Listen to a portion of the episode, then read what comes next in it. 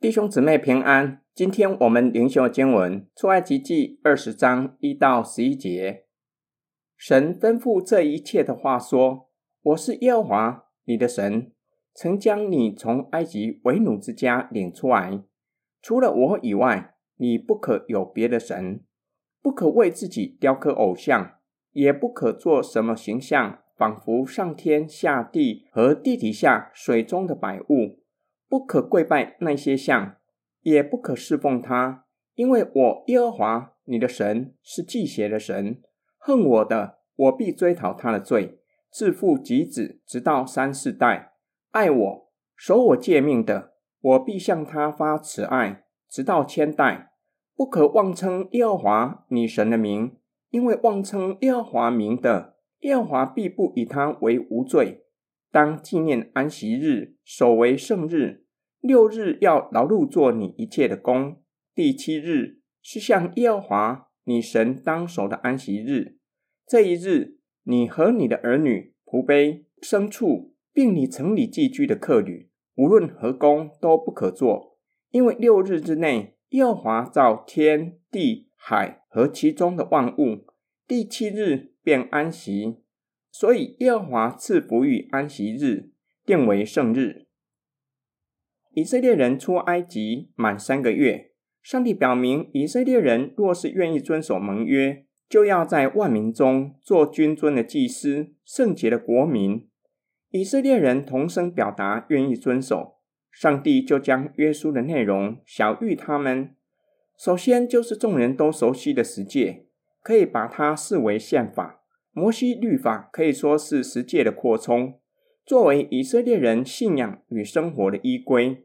十诫分成两个部分，前面头四条诫命作为信仰上的规范，第二部分后六条诫命作为个人与群体生活的规范。第一诫，他们是神的子民，就要单单向上主忠心，承认他是独一真神，是神的子民应当敬拜的。第二诫，这样神的子民就不可效法迦南人，以万物的形象为自己雕刻偶像，也不可向偶像跪拜，不可侍奉他，因为上主是忌邪的神。由此可见，任何形式的偶像在上主的眼中都是邪恶的。上主并且发出严厉的警戒：干犯的人就是恨恶上主的，他必追讨他的罪，直到三四代。表达上主虽有愤怒，依然为他的子民存怜悯，他的慈爱是永远的。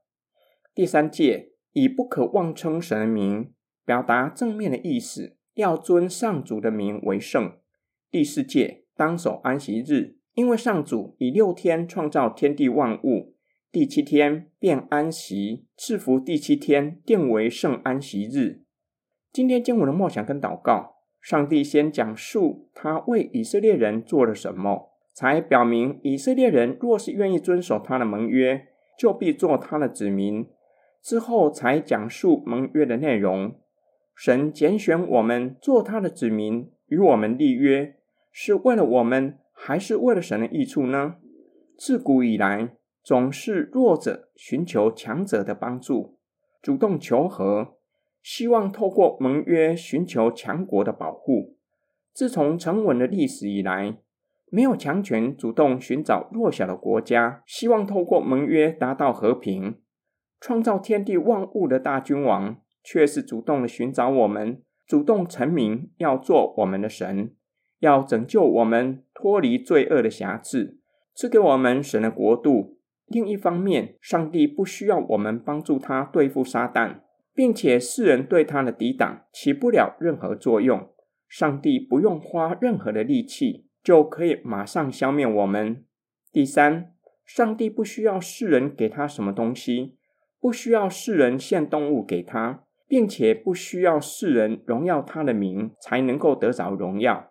然而，上帝却是主动的与我们立约，乐意亲近我们，主动邀请我们与他和好。期望我们爱他，是要我们享受三一神的爱。由此可见，连上帝吩咐我们荣耀他，也是为了我们的益处，因为我们是有罪的罪人，唯有神的大能，才能够将我们从罪恶的捆绑中拯救出来，使我们成为自由的人，愿意表达顺服他、爱他，生命被上帝更新，才能够活出神的形象和样式，才能反映上帝的荣耀，才能荣耀他。我们一起来祷告，亲爱的天父上帝，我们是有罪的罪人，你是圣洁的至高神，竟然愿意做我们的神。甚至还将神儿女的名分赐给我们，这是多么奇妙的恩典！这样的恩典竟然临到我们，但愿我们能够时常在你的爱中，生命与你有更深的连结，能真正活出神的形象和样式，可以荣耀你。我们奉主耶稣基督的圣名祷告，阿门。